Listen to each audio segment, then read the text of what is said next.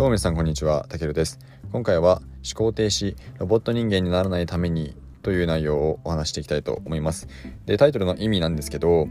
要は与えられた指示通りに盲目的に何か行うのではなく自分で考えて行動しようという意味ですでちょっとこれでもまだ抽象度が高いので僕の経験談を具体的に話していこうと思いますあの僕が、えーと、大学去年かな？あの統計学の授業をとっていましてあの統計の知識であるとか統計手法みたいなことを勉強するんですよ。で毎週の課題としてそれらを用いて演習問題を解いて提出するっていうのが毎週の課題だったんですけどまあ全部その計算が要は自力だったんですよね。電卓はもちろん使ったんですけど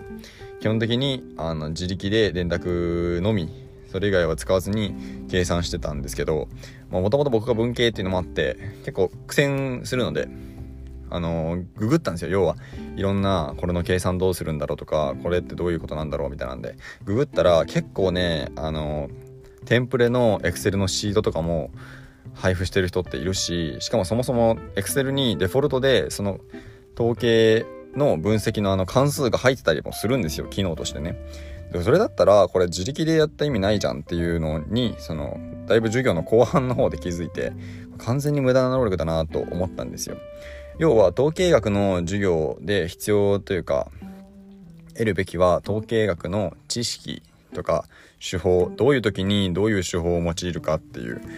そういう分析方法とか知識っていうのを学ぶべきであってそういう地道な計算とかってそういう労力っていうのはカットできるていうかカットすべきじゃないですか。自分でやる意味ないんで Excel があるのに。やる意味ないじゃないですか。っていうことがあったんですよね。で要はタイトルはあのああいう感じにしたんですけどより具体的に言うのであれば駆使できるテクノロジーだったりとか便利な機能とかって今いっぱいあるのでそれを駆使できるなら駆使しようぜっていう。駆使しない理由がないのでね。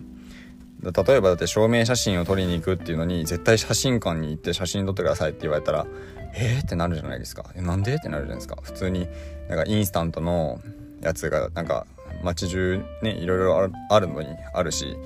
最悪スマホで写真撮ってもいいしっていう時代になんでわざわざ写真館に予約取っていかなきゃいけないのってなるのでそういうことです。